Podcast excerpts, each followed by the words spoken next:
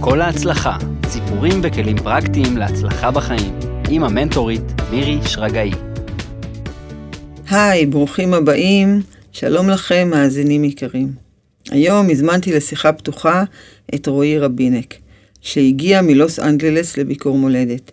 רועי הוא בנה של אחותי רינת, זיכרונה לברכה, ואני דודתו. אני אוהבת להגיד שאני דודתו. בפרקים הקודמים דיברתי על חוסן נפשי, ועם רועי אני רוצה לדבר על חוסן נפשי ממקום אחר, ממקום של כוח היתמות. רועי בן 32, חי בלוס אנגלס כבר שלוש שנים, מנהל חברה בתחום הבנייה והנדל"ן, מצליח מאוד בעסקים, עושה חיל, ואני גאה בך מאוד, רועי. היי, רועי. היי מירי, מה העניינים? אני בסדר, שמחה שאתה פה. אני שמח רק להיות פה. שתדעו, היום בלילה רועי חוזר ללוס אנגלס, תפסתי אותו בדקה האחרונה. בדקה ה-90. לגמרי. אז כדי שהמאזינים יבינו את תחילת הסיפור, אז בואו בוא ונכיר אותך, אוקיי? ספר לנו על שנות ילדותך. כמה תמונות של ילדות. אוקיי, אז אני פחות או יותר אתחיל מאיפה שאני זוכר. בסדר. אני זוכר שהיינו, אה, כל המשפחה בעצם, היינו גרים ברמת גן. אני זוכר את הילדות שלי מ- מרמת גן. כן. ובגיל 6 עברנו למודיעין. אבא קנה שם בית ממש, הכל היה בחיתולים במודיעין. נכון. אה, ממה שאני זוכר, ילדות רגילה, נורמטיבית, משפחה שלמה, בית שלם, לא היה חסר לנו כלום, תמיד אוכל על השולחן, בגדים, באמת ילדות נורמטיבית לכל דבר. אבא, אימא, אה, אחים. אח אה, אח אחד. קטן היה לי נכון. בזמנו, את גיא, החמוד הקטן. נכון. אה, שצעיר ממני בשנתיים. אה, באמת, ילדות מאוד מאוד נורמטיבית, שום דבר מיוחד. ואז עברנו למודיעין, התחלנו התחלה חדשה. אה, נכנסנו לבתי ספר, למסגרות. לא, לא זכור לי שום דבר שהוא יוצא מהנורמה. ס- סך הכל, עוד פעם, משפחה רגילה, הולכים לבית ספר, חוזרים מבית ספר, אה, עד אה, גיל אה, 11. ששם החיים שלנו טיפה השתנו, השתנו הרבה, השתנו הרבה. הרבה מאוד. כן. אתה רוצה לספר לנו במה הם השתנו? יש לך תמונה מיוחדת.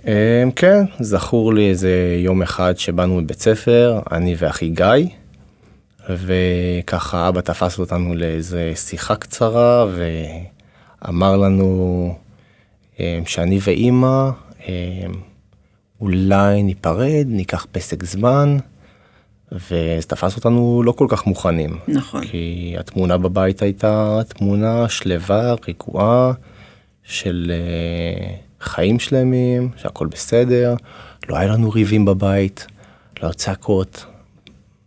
תפס אותנו ממש בהפתעה. לא מוכנים. לא בהפתעה. מוכנים, כן. ושם קצת הדברים התחילו להשתנות לנו. אה, התחלנו להרגיש טיפה יותר מתח.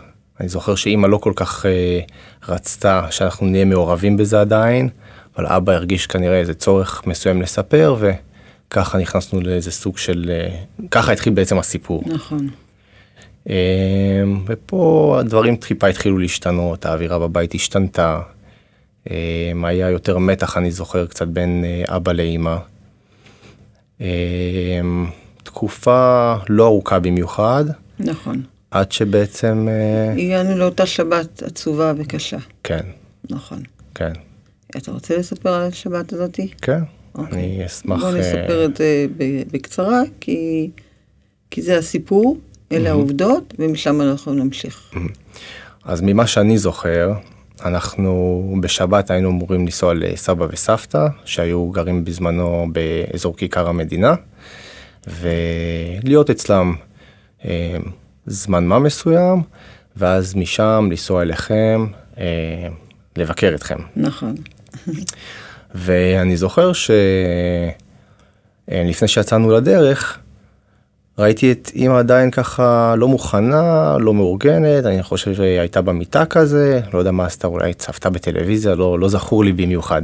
כן. ואמרתי לה, טוב, נו, את מתארגנת, אנחנו צריכים לנסוע. היא אמרה לי, לא, לא, תיסעו, אתם אה, תיסעו, אני אבוא אחר כך. ומשהו באינטואיציה הרגיש לי לא כל כך בסדר. משהו אמר לי שיש פה איזה משהו שהוא לא... לא עובד, רגיל. לא רגיל, לא עובד כשורה. כן. אז אמרתי לה, אוקיי, טוב, אני אשאר איתך, וניסע אחר כך ביחד. והיא אמרה לי, התעקשה מאוד על זה שאני אסע עם אבא ושני אחיי הקטנים, גיא ותמיר. תמיר בזמנו היה תינוק, תינוק, בן שלושה שלושה חודשים, חודשים. ממש. ואנחנו נסענו אה, לרמת, ג- אה, לתל אביב, סליחה, ועוברת שעה, עוברת שעה וחצי, שעתיים, ואני רואה שהיא לא מגיעה. אז התקשרתי אליה פעם אחת, והיא ענתה. שאלתי אותה איפה היא, היא אמרה שהיא מגיעה, ואמרתי לה, אוקיי, נ- נראה אותך בקרוב. הייתי ילד בן 11, אבל הייתי ממש כמו איזה מין בוגר צעיר כזה, כן. כן. דיברתי איתה בצורה מאוד בוגרת. אה, וזה זכור לי מאוד טוב. ואז היא הגיעה, סליחה, היא לא הגיעה, ואז ניסיתי ליצור איתה קשר עוד פעם, כי ראיתי שהיא מתעכבת, היא כבר לא ענתה. והיא כבר לא ענתה. אז אתה היית האחרון שדיבר איתה. אני הייתי האחרון שדיבר איתה. וואו. כן. נכון. ואחרי שיצאנו מסבא וסבתא, מסבא וסבתא חזרנו הביתה, לא, אתם התקשרתם אליי. והתקשרנו אה. אלייך. שאלת לא, אני כבר אותי לא אולי זוכר. אם ה- אם אני יודעת איפה אימא, אם שמעתי ממנה. ואמרתי, לא, אני מחכה לכם שתגיעו. מהמם. ואז חזרתם למודיעין. חזרנו למודיעין, אני זוכר שאבא ישר רץ אה, לבדוק את הכספת, היה לו בזמנו אקדח, הוא היה נוסע למקומות מאוד מסוכנים, אה, מטעם כחלק העבודה מהעבודה שלו. שלו. אה, והאקדח לא היה נמצא. והתקשרו למשטרה והתחילו לעשות אה, חיפושים, חיפושים. לחפש אותה.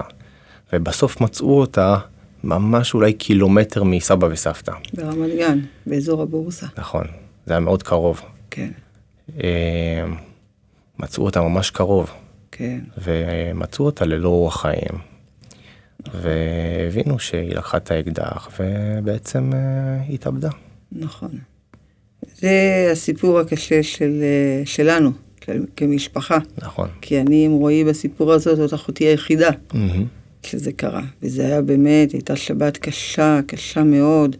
בכלל אחרי זה כבר לא היה הכל אותו דבר. לגמרי. ובעצם אה, מעכשיו אתה יתום, כן, לגמרי. אני, אני, באת למשפחת היתומים. לגמרי. אבל אני תמיד אומרת שליתומים יש כוח, כוח עצום. לילדים יתומים, או גם מאומצים, יש כוח מיוחד. בספרות, תמיד הגיבור, היתום, למשל, כמו הארי פוטר, בטמן, הסופית, אוליבר טוויסט, טום סויר, אובמה, סטיב ג'ובס, לארי אליסון, אופרה ווינפרי, לא חסר, הרשימה ארוכה ארוכה. ילדים יתומים תמיד המציאו את עצמם לאחר מות הוריהם. הם כמו מארגנים לעצמם עולם משלהם. במקום שיצאה מהם אנרגיה עצומה וכואבת, נותר להם תמיד חלל גדול. וזאת ההזדמנות למלא את החלל הזה באנרגיה עצומה חדשה. אנרגיה שהיא בעלת כוח שבדרך כלל אין לאנשים שלא חוו משבר וטראומה כזאת. עכשיו השאלה מה אנחנו עושים עם האנרגיה הזאת, מה אתה עשית, ולכאן אנחנו רוצים להוביל את הריאיון הזה. מה, הנה יש לנו ילד קטן, בן 11, ובואו נכיר עכשיו מרגע זה את מסע חייו, עד להיום. אז משם, מה היה? בואו נמשיך לספר. אז בעצם, אה, לא הרבה זמן אחרי זה כבר הלכת לפנימייה. כן, בסביבות גיל 14 אני כבר יצאתי לפנימייה כן. בכפר סבא. אה, ויצאתי לפנימייה בכפר סבא מסיבה שפשוט לא למדתי, לא השתלבתי במסגרת חינוכית, אני לא, לא כל כך היה לי ראש ללימודים. לא כעסת. הייתי פנוי לזה, הייתי כעוס, הייתי עצבני, לא היה לי סבלנות ליותר מדי דברים. ויצאתי לפנימיה בגיל 14, בהמלצה של אה, עובדות סוציאליות, אה, שכמובן אה, היו מעורבות בכל הסיפור, אה, מגיל 14 עד כיתה י"ב בעצם. ובפנימיה אתה צריך להיות מאוד עצמאי. צריך להיות מאוד עצמאי, וצריך להיות, אה, צריך להיות עם הרבה חוסן נפשי בשביל לעבור פנימייה ולעבור חוויה כזאת, אה, לחיות מחוץ לבית, לא קרוב למשפחה שלך, זה דורש ממך הרבה. נכון, בלי אבא, בלי אמא, זה כמו שהיה לי בקיבוץ. נכון. רק ההבדל שאתה מספר שבפנימייה היה יותר, החברה הייתה פחות אה, לפעמים טובה. היה נכון. גנבות, היה, אתה אומר, אלימות. נכון, זו פנימייה בגדול שהיא לא ל... אה, ילדים בעייתיים או פושעים או משהו מהסוג הזה, אבל זו פנימייה שכן אנשים מגיעים אליה שיש להם בעיות במשפחה, הורים גרושים, אה, אולי טיפה אלימות במשפחה. למזלי לא היה לי את הדבר הזה במשפחה, אני נכון. באתי ממשפחה מאוד אה, נורמטיבית כמו שאמרתי. העניין אצלי היה שלא השתלבתי פשוט במסגרת חינוכית של בית ספר. אז לא, לא הייתי יכול להישאר בבית כל היום ולא לעשות כלום. כן, רצו מסגרת בשבילך. שום מסגרת. אבא יש לו ביזנס, יש לו עסק. הוא היה חייב אה, להמשיך אה, לתפעל את, ה, את העסק שלו. וגם לדאוג לשלושה ילדים שאחד מהם תינוק. נכון, ממש תינוק, אז גם לו לא היה פשוט. לגמרי. אמ, אבל איך הרגשת בפנימייה? איך הרגשתי בפנימיה? אז בהתחלה היה לי מאוד קשה להשתלב. ילדים זה לא הדבר, העם הכי נחמד שיש. לא, לא, כל- לא מקבלים אותך כל כך. נכון. אבל אני זוכר אחרי כמה חודשים כבר השתלבתי, מצאתי לעצמי את החברים שלי, וניסיתי מאוד שלא לחשוב על מה שהיה, זאת אומרת לא התעסקתי בזה יותר מדי. היה לי קשה עם זה כן, ב- בפנים שלי, אבל לא הקרנתי את זה החוצה. אז הכל היה סגור בפנים. היה סגור בפנים. גם, נעול. גם עד היום מי- אנשים רואים אותי ושומעים על הסיפור חיים שלי, לא מאמינים בכלל. כן, נכון. כי אתה לא מקרין את זה החוצה. לא, לגמרי. לא. אנחנו נדבר על זה, על כן. מה שלא מקרינים החוצה. אבל כשאתה נמצא בפנימייה, ונגיד, אתה הולך לפנימייה, אם הרגשת את הפנימייה כשהלכת לשם, אם הרגשת את זה כמו איזה עונש, כמו איזה, על זה שלא, אה, האם היה שם איזה עונש או תחושת חרטה, כאילו, וואי, אם הייתי לומד טוב, הייתי נשאר עם אבא בבית במודיעין. בהתחלה מאוד הרגשתי ש... מה אתם שמים אותי בפנימיה? מה זה הדבר הזה? מה מה אתם עשיתי?" עוזבים אותי שם? נכון. זו הייתה תחושה ששמים ילד, נגיד, בקיבוץ או בפנימייה. גם אני, גם אני זוכרת שהרגשתי, כאילו, אני זוכרת את התחושה הזאת של מה עשיתי. אולי לא הייתי בסדר, אבל אני הייתי ילדה מאוד טובה, אתה Mhm. אומר, היית שובב. אני הייתי הכי טובה, הכי מרצה והכי הכל עם ציונים טובים, ואתה עוד יותר לא מבין, אז למה שמו אותי בקיבוץ? מה עשיתי רע? נכון. זו התחושה, נכון? Mhm. אתה, אתה לא מבין, ושמוציאים אותך מהבית שלך, מה, מהארמון שלך, מהמבצר שלך, זה מבצר, זה נכון? קשה. זה קשה מאוד. אתה צריך אה, להתמודד עם זה. ותחשוב, לא ככה אתה, אנחנו אוספים אנרגיות. כן. דה דה דה דה דה דה, מתמלאים, מתמלאים בכוח. Mm-hmm. תוסיף את זה על כוח ההתמות, עכשיו, הכוח ההתמות, אוקיי, אז, ה- אז האימא מתה, או האבא מת, או אני ילד מאומץ. השאלה עכשיו, מה נבנה על הדבר הזה, נכון. על הכוח הזה? ממה הוא מקבל, אה, מתחיל לקבל אה, אה, בשר? אז אה, אני יכול להגיד לך שלהיות בפנימייה, נכון, יש עוד ילדים מסביבך, אה, צוות, אבל מה שבונה אותך שם בעיקר, זה שאתה צריך באיזשהו מקום לדאוג לעצמך, אתה צריך נכון. להיות מאוד עצמאי. עצמאי. מאוד זה עצמאי. הכי נכון. אתה חייב להיות עצמאות, עצמאי, אתה חייב בדיוק. לדאוג לזה שאתה תלמד, אתה צריך לדאוג לזה שאתה הולך ל- לחדר אוכל לאכול. בדיוק, אתה דואג לעצמך אפילו לא אוכל, כי אף אחד אפילו לא שואל אותך מה אכלת היום. כלום. כמו אימא ששואלת מה אכלת היום, אכלת טוב? בדיוק. כן. אתה הולך לחדר אוכל וזה מה שיש, אתה אוכל, אוכל, כן. לא אוכל? לא, אף אחד לא יודע. אתה צריך להיות מאוד עצמאי. נכון, וזה מה שמתחיל להיבנות. בדיוק, העצמאות העצמאות. הזאת. בדיוק, וזה כוח עצום, כי ילדים בגיל הזה, במיוחד היום, הם ממש לא עצמאים. הכל עושים להם. נכון. הכל עושים להם, שזה גם נורא. אוקיי, ומשם אתה הולך לצבא. כן, נכון? בגיל 18, ואגב, בפנימיה אתה יוצא כל איזה שבועיים. כן, כל אז שבועיים בכיתה- הלכת לבקר. כל שבועיים אתה יוצא הביתה, וכיתה י"ב אתה כבר יוצא כל שבוע בשביל להתחיל להחזיר אותך למהלך לחיים החיים בחוץ. בבית. יפה, כן. אוקיי. ואחרי שסיימתי את הפנימיה, גיל 18, היו כמה חודשים בודדים לפני הגיוס, ובגיל 18 וחצי, משהו כזה, כבר התגייסתי. כן. הלכתי לצבא. לך בצבא בסדר בסך הכל? סך הכל היה בסדר גמור, הייתי בחיל התותחנים, משהו כמו שנתיים, ומשם עברתי לתפקיד הדרכה בתל השומר, אז היית קרבי. הייתי קרבי, אמ, תעודת לוחם, הכל, ומשם עברתי לתפקיד שהוא הדרכה בתל השומר, ומשם ככה לעוד איזה כמה חודשים לסיום השירות בקריה, היה ממש נחמד, אתה- אתה חווה כל מיני אנשים בדרך, דברים אה, כאלה ואחרים, קצת שירות קרבי, קצת שירות שהוא לא קרבי, כן. מאוד מעניין, אתה מכיר הרבה אנשים. אה, וגם בשירות הקרבי, אה, היו לי גם קצת עניינים בבית, אה, עם אבא, וכמובן, לא סיפרתי, אבל אבא התחתן מחדש. נכון. אה, והביא שתי ילדות. נכון. אה, החיות שלי המקסימות, אבל בהתחלה זה היה מאוד לא פשוט לקבל אישה חדשה לחיים. בטוח. מאוד לא פשוט. אה, ואני, כ- כמי שאני טיפוס מאוד אה, דעתן, בעל אה, עמדות ודעות וחשיבה משלו, אה, אומר את דעתי. לא, לאו דווקא בצורה חצופה, אבל אומר את דעתי. לפעמים גם לא בצורה חצופה, קשה לאנשים לקבל משהו שהם לא רוצים לשמוע, נכון. ואז זה מייצר אה, בעיות. קונפליקט מסוים, נכון. בדיוק. אז גם במהלך הצבא היה לי איזשהו עניין עם אה, אבא, שגרם לי לצאת אה, מהבית, והייתי צריך גם כן למצוא מקום אה, להיות בו. כן. לא היה פשוט, בתור חייל קרבי, למצוא מקום להיות בו. אז אה, למזלי היו לי את אה, סבא וסבתא שלי, עדיין יש לי את סבתא שלי, אה, אנשים נפלאים שלקחו אותי והסכימו לי לגור אצלם, שזה לא דבר מ- מובן מאליו. אנשים אה, סך הכל זקנים הם היו, נכון, מבוגרים מאוד. 80 פלוס. נכון. אמ, ונתנו לי בית לכמה שנים. ובדיוק, ובעצם אלה השנים שעכשיו, השנים של אחרי הצבא, שיצאת לחיים. בדיוק. ואיזה חיים מצאת בחוץ? מה... אז כשיצאתי בגיל 21 מהצבא, באמת לא היה לי מושג מה אני רוצה לעשות. כן. היה לי קול פנימי מאוד עמוק, שאני זוכר גם שפעם אמרתי לך, כן, ש...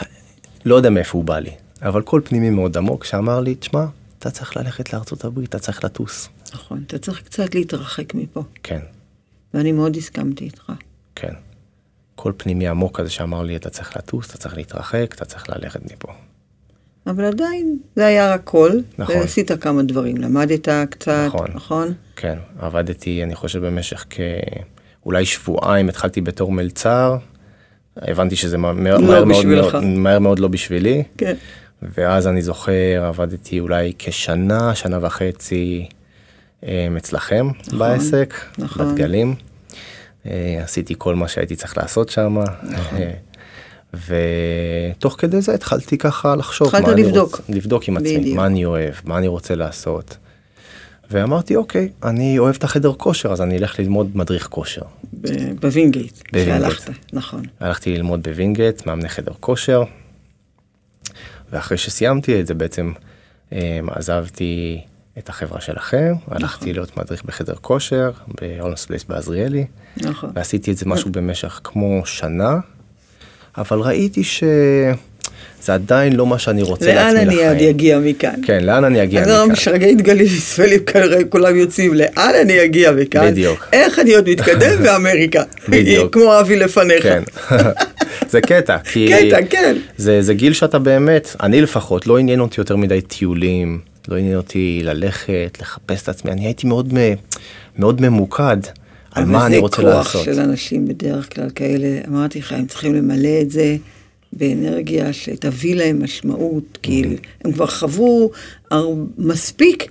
בשביל שעכשיו איזה טיול בבאמאס באמת ישנה להם את, ה... בדיוק. את החיים, בדיוק. נכון? לא הרגשתי שזה מה שאני צריך לעשות, להפך, אני הרגשתי שאני כל הזמן רוצה לדחוף, כל הזמן לדחוף, מה אני יכול לעשות, איך אני יכול לעשות, לאן ללכת, כל כך זוכרת את התקופה הזאת, כל, כל הזמן. כל הזמן. כמה כן, התייעצתי איתך, דיברתי איתך, איך ומה ומה מתאים לי ומה אני אעשה.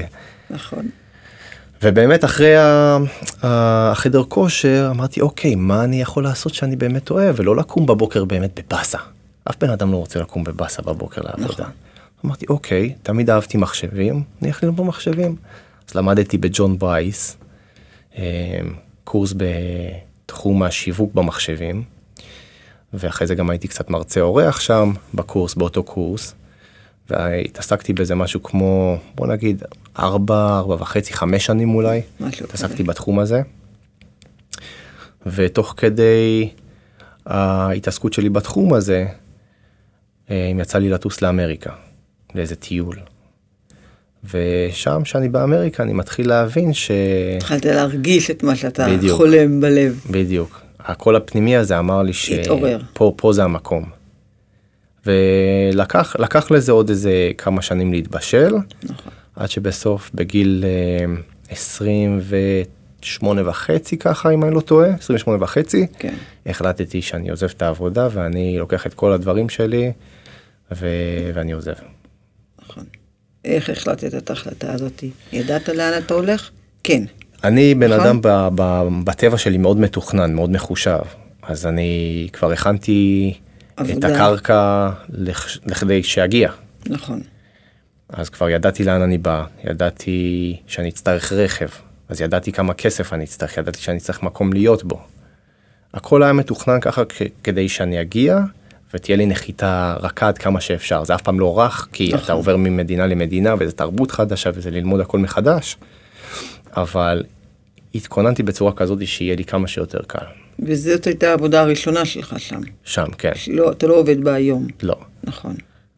ואיך היה שם? בסדר? אז השנה הראשונה הייתה מאוד קשה. מאוד קשה. מאתגרת מאוד, עם המון תסכולים והתרוצצויות ונסיעות של אה, מיילים על מיילים על מיילים על מיילים מקצה לקצה. בשביל למכור. בשביל למכור, זה היה עבודה במכירות, גם בתחום הקונסטרקשן. נכון. אמ, עבודה מאוד לא פשוטה, מאוד מאוד לא פשוטה, שבמהלך העבודה הרגשתי באינטואיציה שלי, יש לי אינטואיציה סך הכל די חזקה, אז אני מאוד מרגיש את עצמי. הרגשתי שזה עוד לא המקום שבו אני צריך להיות, מבחינת העשייה של המכירות בשיטה מסוימת. כן.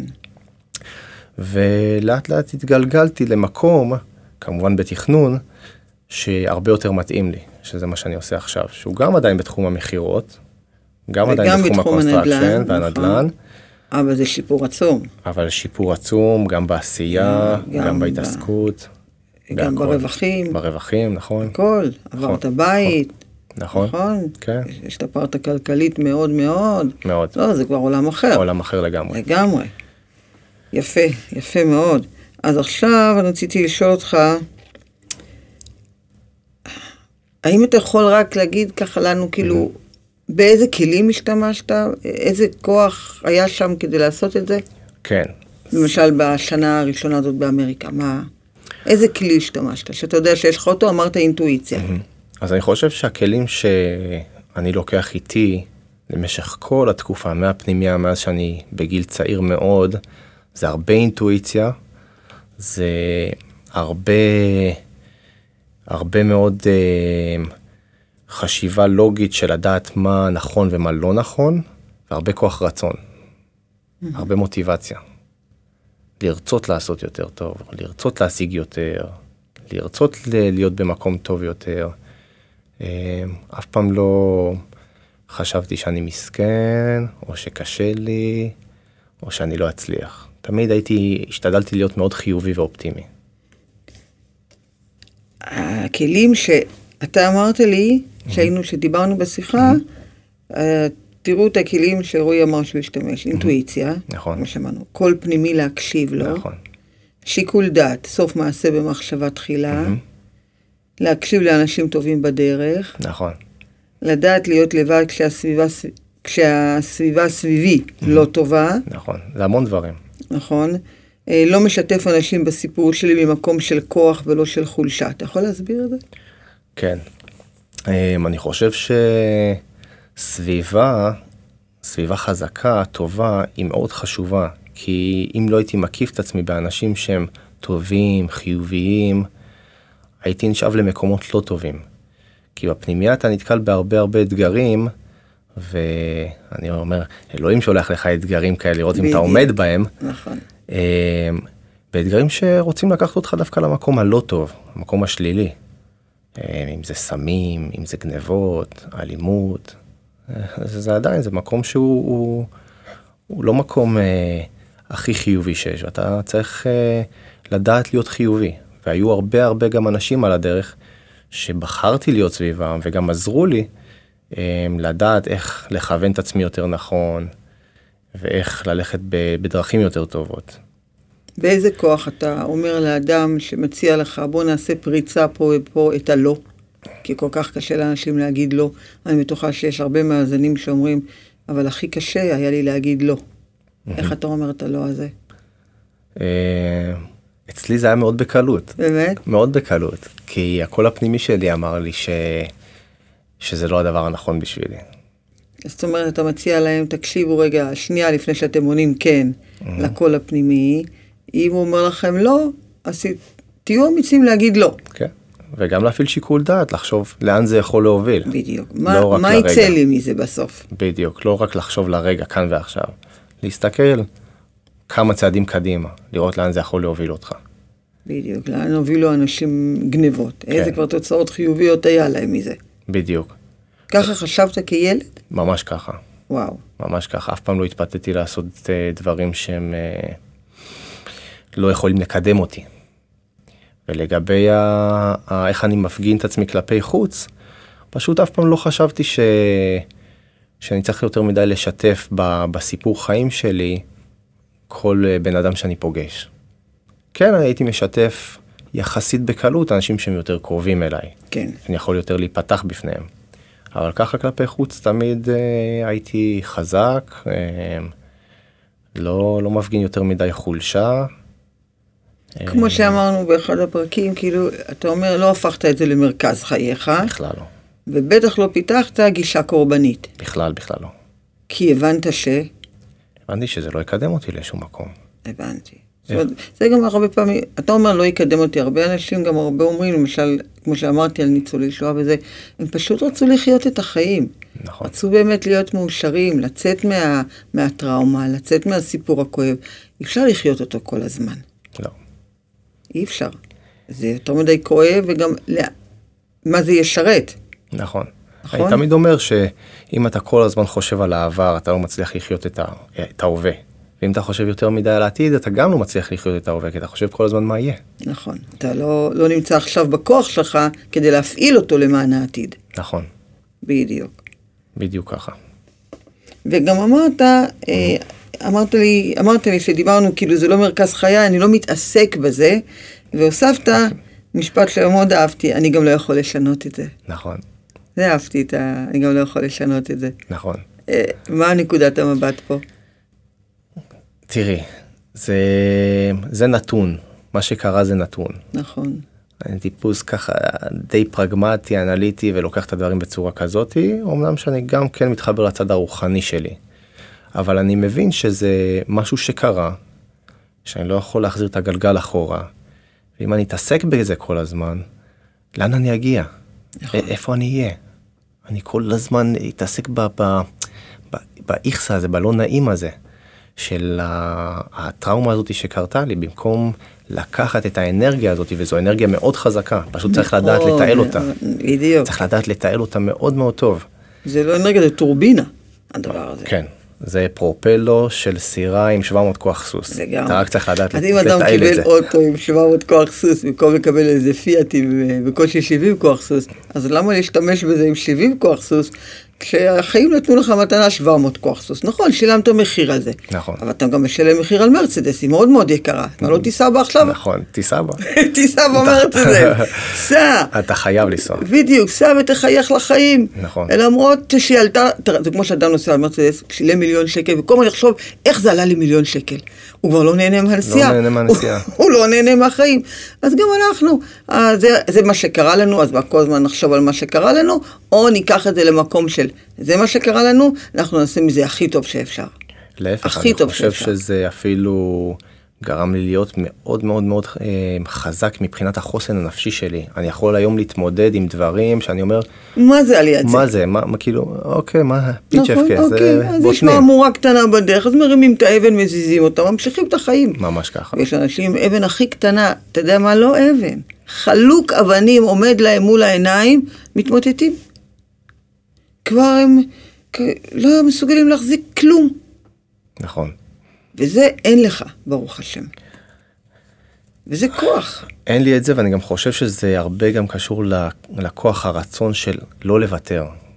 כי לא הכל בדרך יכול ללכת חלק. גם אם נכון. יש לך את הטורבינה הזאת ואת הכוח הזה, אתה תיתקל בהרבה מכשולים. נכון, זה לא תוותר. שבגלל שעכשיו קיבלנו נגיד איזה כוח כזה, אז עכשיו הכל יהיה קל. בדיוק. גם לי לא, ממש לא היה קל. מהמם. אבל בוא נגיד לא היה קל, אבל היה הרבה כוח להתמודד. מהמם. היה כוח אה, לעבור את זה, ממש ככה. נכון? אתה מרגיש שהיה לך כוח לעבור את זה? היה לי כוח גדול מאוד. אני לא, אני לא יודע באמת מאיפה הגיע לי הכוח הזה. אני נכון. פשוט יודע שהוא היה לי. אז אחת למה אנשים הרבה פעמים שואלים אותי, היום בבוקר, נכון שאנחנו היינו בבית קפה, ולפני שרועי הגיע, אה, ישבתי עם איזה חברה. והיא, התשובה הראשונה, ש- שאמרתי לה שאני הולכת לאולפן, והתשובה הראשונה שאמרה לה, אין, אבל כמה, ישר היא אמרה ככה, אין, אבל כמה כאלה יש, כולם נופלים, אחרי זה. תראה, ישר הגישה הייתה, כולם נופלים. זה, זה, זה בודדים שמצליחים. אתה רואה את זה ככה גם? אני לא אה, חושבת שזה בודדים שמצליחים. אני לא יודע אם זה בודדים, אני חושב שפשוט לא שומעים על הרבה אנשים שמצליחים. שומעים על הרבה כאלה ש... שמצליחים, יש גם כאלה שלא מצליחים. נכון, אבל- יש גם כאלה שלא יש. מצליחים, אבל לבוא בגישה שזה אין סיכוי וזה רק יחידי סגולה, אתה מרגיש שאתה יחיד סגולה? אני אתן לך איזה משהו, איזה משפט שתמיד אה, היו אומרים לי, ש... שיכול לשקף איך תמיד אנשים יאמרו לנו משהו מתוך השקפת החיים שלהם. נכון. תמיד היו אומרים לי, וואלה, אתה יודע, רואים, היה דבר כזה קורה לי, הייתי גם מתאבד כבר. תשמעו, כמה אנשים איזה אומרים לי קשה זה כאלה דברים. לשמוע את זה. נכון, איזה קשה זה. אם אני הייתי עוברת מה שעברת, מה פתאום? אני לא הייתי במקום שלך, אין סיכוי. אין סיכוי, ואני הייתי שומע את זה, הייתי מקבל צמרמורות, אני Mm-hmm. נכון. בחיים לא חשבתי על, על דבר כזה. אופציה אחרת, אין דבר בדיוק. כזה. גם היה לי פעם איזה חבר, בגלל- תקשרו, את- תקשרי את זה ככה לסביבה שהיא מאוד חשובה, שתמיד היה אומר לי, "אה, תשמע רועי, אנחנו נולדנו בשביל אה, ללכת, לעבוד, לעשות את המשכורת שלנו ולחזור הביתה. ואני, שאני, כשמע, ש... מהרגע ששמעתי את זה, אני הרחקתי אותו אה, מהחיים שלי כמה שיותר. אנחנו אמנם טיפה פה ושם כן בקשר כחבר ילדות, אבל השתדלתי כמה שפחות אה, לשמוע את הדברים האלה. להיות ליד אנשים שמורידים אותך אם יש לך ברוחך. אנרגיה שלילית, לגמרי. ואתה רוצה להשפיע איתה על האנרגיה שלי, אני לא מעוניין. אני, תגיד לי דברים חיוביים, דברים שיקדמו אותנו, דברים שיתרמו לנו, בוא תגיד לי את הדברים האלה. אני לא יכול לשמוע את האנרגיה השלילית הזאת, את הדברים שבאים מתוך השקפת העולם שלך. ממש, ממש סיננת עד רמה כזאתי. כן, זה אפילו יותר סינון ממני. אני חייבת זה- זה להגיד מאוד לך. קשה. מאוד קשה. מאוד קשה, אבל אתה חייב. כן, אני הרבה פעמים הייתי שומעת את זה, אבל לא הייתי מסננת. כאילו, הייתי יודעת לעשות את ההפרדה הזאתי, אה, כאילו, הייתי ב- כמו בונה, כמו מחיצה כזאת בין מה שהוא אמר, שלא יחדור אותי, אבל לא י- יודעת כמוך לגמרי אה, ל- לסיים את הקשר. זה היה לי, זה שלב שאני לא הצלחתי כל כך לעשות. זה יותר, כל לשים, הכבוד לך. כן, זה יותר לשים בצד, זה לא לגמרי להעיף בן אדם מהחיים, נכון. אבל זה יותר לשים בצד. תראה, היו גם אנשים שהרגתי, בחוויה, כן. בהוויה, ש- ששם הקווים האדומים הם יהיו עד כאן, נכון. עבורי, ואצלך זה בטוח גם, נכון? בטח. זה כמו שאבי עמוס, היה, פשוט הרגתי את האנשים. בדיוק. צחקו אמר בריאיון, כן. הרג, נכון, גם אני. מה זה הרגתי? זה הרגתי זה במרכאות, זה, זה לא להמשיך איתם יותר.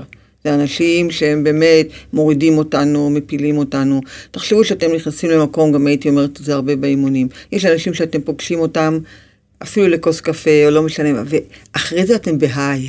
נכון. טוב לכם, כאילו הטעינו אתכם, כמו תחשבו הפלאפון. אתם שמים את הפלאפון, או שאתם שמתם אותו והטענתם אותו, עכשיו הוא מלא על 100, או שאתם נכנסתם עם איזשהו בן אדם, ועכשיו נכנסתם 100, יצאתם 20. לא, אתם, אתם בדאון, הם רוקנו אתכם. ואנרגיה זה דבר מאוד מאוד מאוד חשוב. ותגנו על האנרגיות שלכם. נכון. אם אנשים לאורך זמן מרוקנים אתכם, תעשו את החישוב טוב טוב, האם באמת זה טוב לכם, נכון לכם להיות איתם. אני חושב שפשוט יש אנשים שנועדו להיות איתך בשלבים מסוימים בחיים, לגמרי. ואחרי זה צריכים להיכנס אנשים אחרים לחיים שלך. ו- ולא לפחד מזה. לא. בדיוק. להבין אוי, שזה הוא שלב. הלך, זה שלב. הייתי איתו, עכשיו זהו, עכשיו זהו. יש כאלה נתקעים עם אנשים, חבר ילדות, מרכלים עליו, לא אוהבים אותו. זה לא יאמן מה הם אומרים עליו, אבל הוא צריך לעשות וי, יש לי חבר ילדות. נכון. בשביל מה? איזה חבר ילדות אם אתה כבר בקושי יכול להכיל אותו ולסבול אותו. נכון, לא, אני לא עוזב חברים, חברים זה ערך. ערך של מה? בדיוק. ערך למה? ערך למי? ולמי? בדיוק. למי? אם זה מזיק, אם זה לא עושה לך טוב. וגם אם זה גורר אותנו, להגיד על בן אדם דברים לא טובים, שחלק מהדברים שאני מאוד מאוד מחשיבה אותם, זה לא ללכת רכיל, באמת, ולא להגיד על אנשים דברים רעים. אם אתם כבר מרגישים שאתם כבר לא יכולים, וזה רק מושך אתכם להפך, עוד לעשות חטאים, אז על אחת כמה וכמה עדיף לסיים את זה בטוב. נכון, ולהתרחק בטוב, לא להתרחק במריבה, באמת בטוב. עדיף מאשר לעשות חטא על חטא על חטא, נכון מאוד. ממש ככה. אה, מה אני כתבתי לי כאן בו? גם אתה וגם אני הצלחנו להמשיך בחיים שלנו, מתוך אהבת החיים. מתוך זה שאהבנו אותה, את אימא, וזה מה שהיא ביקשה מאיתנו, במכתבים שהיא השאירה. נכון? כן. לך היא, היא- אימא השאירה מכתבים. כן, היא השאירה לכל אחד איזה כמה שורות, Mm. שהיא כנראה כתבה או באותו יום בבוקר, להערכתי, או שישי בערב. כי גם לפי כתב היד רואים שהכל היה בפזיזות מאוד נסער. מאוד גדולה, מאוד נסער. והיא לקחה, אפשר הרבה פעמים לראות לפי מה שהיא כתבה, את המהות שככה היא חוותה את האדם שהיא כתבה אליו. נכון? לפ- כמו הדודה שלך, שזה היה שתי שורות, אבל זה היה הכל. איך היא כתבה לה- לדודה הזאת שהיא מקסימה, והלוואי והיה לי אימא כמוך. כן. כי, כי זה מה שאנחנו רצינו, אימא, ולא היה לנו. אחות של סבתא, נכון. בדיוק. אז היא- מה הוא בשתי שורות, אבל היא היא נתנה את הכל הכל. בשתי שורות האלה. אה, אתה לא צריך יותר. לא צריך יותר, הבנת את, את הכאב של היום ואת הכאב מאיפה היא באה.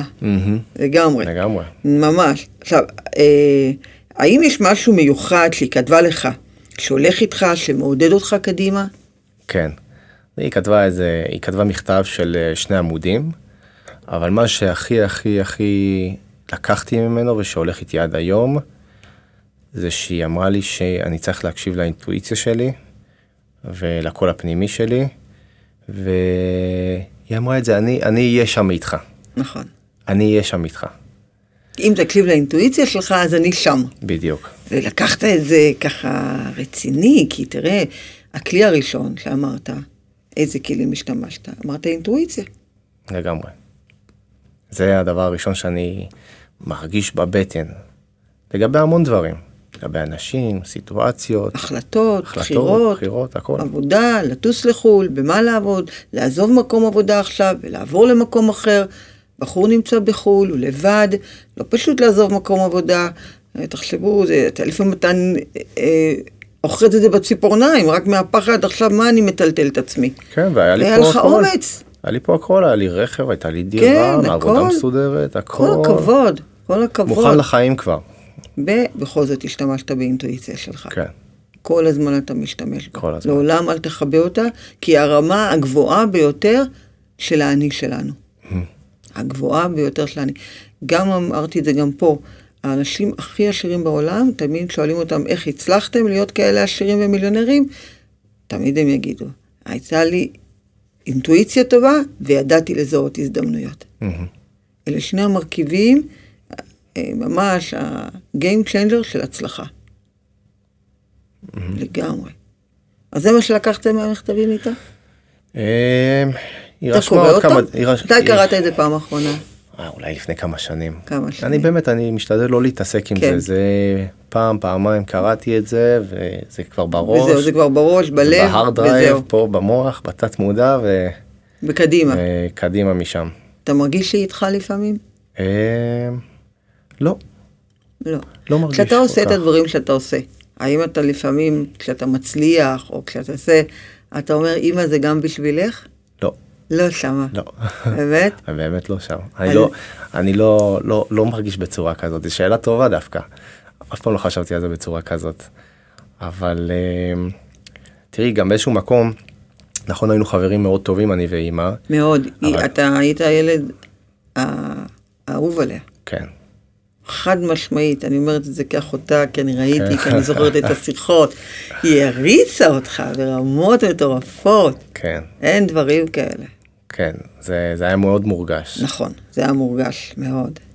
אז למרות כל החברות הטובה הזאת והקשר המאוד היוצא, באמת יוצא דופן עם אמא שלי. נכון. אני זוכר אפילו פעם אחת, תמיד אמר, אמרתי לה, נו, תביא לנו גם איזה אחות, שיהיה לי ולגיא. כן. אחות, אחות, אחות. ואז איזה יום אחד מבית ספר חזרתי, היא אמרה לי, טוב, תנחש מה. וזה היה כבר אחרי כמה חודשים כן. שכאילו לא דיברנו על הנושא. אמרה לי, תנחש מה, הסתכלתי לה בעיניים, ממש למשך איזה שנייה או שתיים. אמרתי לנו את בהיריון נכון? ילד, יואו. ילד בן, בן בן כמה? כמה? עשר, עשר היית עשר, וחצי, כן. משהו כזה. יואו. כן, ממש. איזה חוש, קשר. חוש, מצ- אי אפשר להסביר את זה, יש דברים בעולם שאי אפשר להסביר. כן, אבל למרות כל זה, סך הכל הייתי בן 11, נכון. הגיל היה צעיר מאוד, זה נכון. ובגיל 11 אתה גם חווה את החוויה הזאת לא בצורה הכי טובה שיש. נכון, מחוויה של כעס גם. אז גם באיזשהו מקום אתה גם דו, מדחיק הרבה. אתה לא רוצה להיזכר בכל הדברים האלה. היום, שאני כבר בן 32, אני, את יודעת, יודע להתמודד עם החוויה, לדבר עליה. היום אין- אתה פחות כועס עליה? לא, לא כועס, אין לא לי כועס. כועס. לא. שזה טוב. אני, אני מבין שהיה לה קשה. שהיה לה קשה להתמודד עם החיים. אבל בהתחלה היה כעס. בהתחלה היה כעס, בטח, אי אפשר שלא יהיה. תמיד אנחנו מת- כועסים בדרך כלל אלה שמתאבדים. נכון, תמיד, תמיד. זה שלבים שעוברים. נכון, כעס, ואחר כך איכשהו יש את, ה, את ההשלמה עם זה, ואת הקבלה, mm-hmm. ואחר כך נוצר איזשהו שקט בכל המנגנון הזה, אם הצלחנו, כמובן. כן, כי אתה חושב, מה, אני לא הייתי מספיק חשוב נכון? בשביל... אה, שהיא תחיה בשבילי, כן. נכון? גם מה? אני חשבתי ככה. נכון, מלא חשבתי ככה עליה. אבל לא כעסתי עליה אף פעם, מעניין. אני אגיד לך למה אני לא כעסתי עליה. כי אני מבין כולכם ידעתי בדיוק מה היא חוותה. מהמם, כי עברנו, אני והיא את אותו מסע חיים. אותו דבר, את אותו דבר, וידעתי גם כמה תמיד היה לה קצת יותר קשה ממני. מהמם, ותמיד אני הייתי כמו אימא בשבילה, כי אני הייתי האחות הגדולה, היא הייתה האחות הקטנה, והפילו עליי את האחריות הזאת, תרצי או לא תרצי, וזה גם בדרך כלל מה שקורה לבן בכור, אתה יודע. אם אתה היית צריך לשמור על גיא, אתה היית שומר עליו, כי זה משהו תבניתי כזה. אתה ילד בכור, אתה תשמור על האח הקטן. גם כל הזמן היו אומרים לי, תשמרי על אחותך, תשמרי על אחותך. אז שמרתי עליה. כשהיא נפטרה אמרתי, לא הצלחתי לשמור עלייך. וזה כאב. זה, זה לשם אני לקחתי את זה. בלי לכעוס עליה בכלל, בכלל, בכלל. אני אפילו הבנתי אותה. כי אני זוכרת שה- שהשוטר התקשר אליי ו- ורצה לשאול אותי על הדפוס שלה. הוא שאל אותי, האם את חושבת שיש סיכוי שהיא תירה בעצמה? אני אפילו לא חשבתי פעמיים. עד היום אני שומעת את הקול של השוטר באוזן, כשאני אומרת לו כן. אתה יודע איזה שקט היה על הקו? הוא היה בשוק, רגע, באיזה מהירות עניתי כן? ואז הוא אומר, למה? אז אני אומרת לו, כי אני מכירה את מסע חייה. ואז הם הפכו את הגישה כנראה גם בחיפוש, כי הם הבינו שיש סיכוי שהם כבר ימצאו אישה שכן עשתה את זה. ולא רק מאיימת, או אולי היא עושה הצגה, או אולי היא רק רוצה לעשות לבעלה הצגה, הנה תחזור אליי, אני עכשיו עם האקדח, אתה לא תעזוב את הבית. כן, אמרתי לה, אני ישר אמרתי לו, אחר כך הצטערתי שאמרתי כן. אני זוכרת שהצטערתי, לא זוכרת, לא יודעת למה. אני מאוד זוכרת שהצטערתי, שאמרתי כן, בכזה ביטחון. ואם זה היה נגיד בסביבות חמש, שש, בשמונה כבר הייתה ההודעה שכן. אני חושב שהחוסן הנפשי שלך, לעומת אימא שלי, הוא הרבה, הרבה יותר גדול. כן. בגלל זה את הצלחת להתמודד עם כל המסע של החיים שלכן בצורה הרבה יותר טובה. ככה אני רואה את זה. כן, כנראה שכן. אה, אנחנו, איך אומרים, לא כולנו שווים, וגם בגוף, אפילו ניקח את זה לגוף שלנו, לא, הגוף שלנו לא כזה שווה. הוא יכול להיות לו חלקים מאוד חזקים, ולאדם יש כשל בכליות. לאדם יש כשל לבבי, או יש לו כשל בכלי דם שלו. אז גם פה יכול להיות מצב כזה שאדם אחד כן יקבל יותר כוח, ואדם שני הוא יהיה קצת יותר חלש. נכון, פחות עמיד לכל כך הרבה טלטלות. נכון, ואת ה- ונטישה זה דבר קשה ואתה יודע מה זה. כן. כי בעצם גם אתה ננטשת. נכון. זה הדבר הכי קשה כמעט שאדם יכול לעבור. ילד. כן, זה, זה דבר לא פשוט. ומצד שני, שאני חושב על זה, זה... תקראו, ל- תקראי לזה גורל, תגידי ככה היה צריך להיות. אה, עכשיו איך אומרים משהו. הכל מכתוב, אז הכל בעצם מכתוב, באנו כבר נכון. לחיים האלה וזה כבר היה כתוב שאתה היא- תאבד אימא בגיל 11 ואני אאבד אחות בגיל 40. היא היה אפשר, היא, היא היה אפשר למנוע את זה. בן אדם שרוצה לעשות משהו כזה יעשה, לא משנה נכון. כמה, מה כמה יהיה? ידברו הם איתו. בסוף כמה- יעשו את זה. זה. זה צריך לבוא מרצון מאוד מאוד עמוק נכון, לרצות לא להיות פה. כן, והרבה אומץ לב, לרצות הרבה. לא להיות. בטח, להתאבד זה דבר מאוד מאוד קשה. בטח, מה זה, זה, זה, אני לא- ותמיד אני לקחתי את זה למקום שוואלה, כל הכבוד לך, איזה אומץ היה לך. בת, בתקופות שהייתי הכי בדאון שלי, אפילו קיניתי בה שהיא עשתה את זה.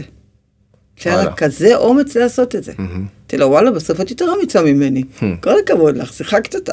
Mm-hmm. גם מחשבות כאלה עברו לי בראש, לא- זה עד כדי כך. ח- חתיכת מחשבה. חצי חד, כן, באמת היא די מעריצה אותה. שהיא זה- צריכה לעשות דבר כזה. אה, כן. זה- חוץ מהכאב שהיא השאירה לנו, ומבחינתה, פשיט, זה, זה אומץ לב, זה, זה מטורף. אני לא יודע איך אפשר לעשות את איך זה. אפשר לעשות דבר כזה? לא יודע. ועוד עם אקדח, שאז מפקד המשטרה אמר שרק 1.8% מהנשים בעולם מתאבדות עם אקדח. כי זה כל כך לא צפוי. כי זה כל כך... אתה לא הן יכול לדעת מה יהיה. בדרך כלל מכוח מפחדות, הן עושות את זה בדרך כלל עם כדורים. ההדף, ההדף יכול פ- ל- לגרום לך ל- למשהו שבכלל לא התכוונת. בדיוק. זה רק מראה כמה היא לא ראתה בכלל את התוצאות. לא. כן. וכמה היא הייתה שלמה עם מה שהיא רצתה לעשות. לגמרי. אז איזה אדם זה עשה אותך, רועי? כאילו, במה זה אפילו קידם אותך? אז אה, זה באמת, זה כמו, כמו שאמרתי, אני חושב שאני אה, מבחינת אה, חוז, חוסק, אה, חוסן נפשי, אני מאוד חזק, לא הרבה דברים אה, מאוד יכולים אה, לטייל, לטלטל אותי כזה. איזה עוד תכונות יש בך? ב- אתה יודע שזה בגלל שזה מה שזה עשה אותך, תכונות. כן. איזה תכונות אתה רואה בעצמך? מצד שני, יותר קשה לי להיפתח לאנשים, כן. יותר קשה לי. כי משהו שם נסגר, כן. נכון? זה כמו מנעול כזה, אני מכירה את זה. אתה ואז- שם איזה חומה נכון. מול, ה, מול העולם, אני קוראה לזה חומת הגנה. לגמרי, נכון. לגמרי חומת הגנה, מה זה הגנה? כן. מפני כל המשוגעים שיש בעולם הזה, הספיק לי מהם, כן. לגמרי. אתה שם חומה, אתה שם איזושהי חומה, אבל דווקא אני לוקח את כל מה שקרה לצד היותר חיובי. טוב מאוד, הצד היותר חיובי, אמ, איך תמיד לנסות להיות בן אדם יותר אופטימי, יותר חיובי, לחשוב על מה כן יצא ולא מה לא, מה לא, מה לא יצא. יופי, זה חשוב. אמ, תראו מה זה אופטימיות, למרות הכל, אדם הצליח מזה אפילו, זה עשה אותו אופטימי. תחשבו, אדם הוא יתום וזה עשה אותו אופטימי. אז תבינו שזה אפשרי, זה לא חייבים להיות קורבניים ורק עצובים ורק אה, מסכנים ורק תלותיים בגלל מה שקרה. לא, אפשר להיות עם חוסן נפשי ואופטימיים, נכון, שזה מדהים. נכון. ומצד שני, אני בן אדם גם שיודע מאוד לאהוב, ויש לי הענקה באמת מדהים. מאוד גדולה. וזה חשוב. אשתך, בעזרת השם, בטוח תהיה מבורכת, אני גם חושב ככה. נכון? אני כן. גם. וגם אתם הילדים יודעים- שלי. אתם גם לא רואים אותו, ואתם לא יודעים איזה חתיך ויפה הוא גם, שזה לא משהו רגיל, רק שתדעו. לגמרי. אז מה אתה מאחל לעצמך, רועי היקר שלי? ברור שבראשונה כמובן בריאות, בטח, אושר עם א', לפני האושר עם עין, לגמרי. אה, אושר עם עין, והצלחה בכל מה שאני ארצה חולם לעשות. כן. עוד לעשות, אתה עוד צעיר, רק 32, בדיוק. עכשיו, הכל- שבוע שעבר היה. כן, רועי חוגג עכשיו יום הולדת, הוא בן מזל מאזניים, בדיוק. וגם אני חגגתי עכשיו יום נכון. הולדת, בת מזל מאזניים. כן. דרך אגב, גם רינת הייתה בת מזל מה זה מאזניים. מאזניים? לגמרי, אנחנו שלושתנו. כן.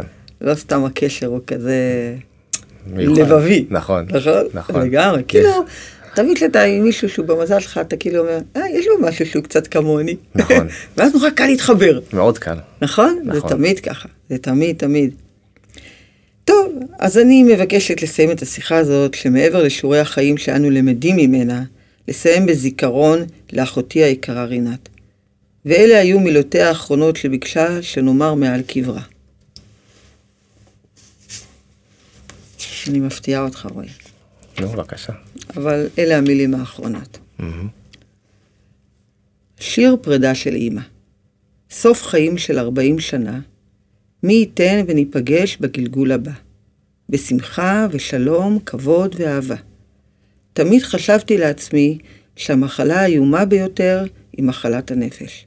כשדוקרים אותה עד זוב דם, והיא נראית כמו מסננת.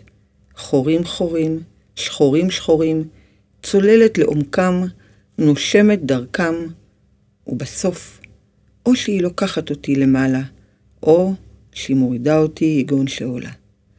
במקרה שלי, המסננת נפערה ונהייתה לחור גדול ושחור. ואנוכי קוראת עליכם, תסלחו לי אהוביי, שלא היה בכוחי, לקחת את ידכם המושטת ולהאחז בחזק. רינת.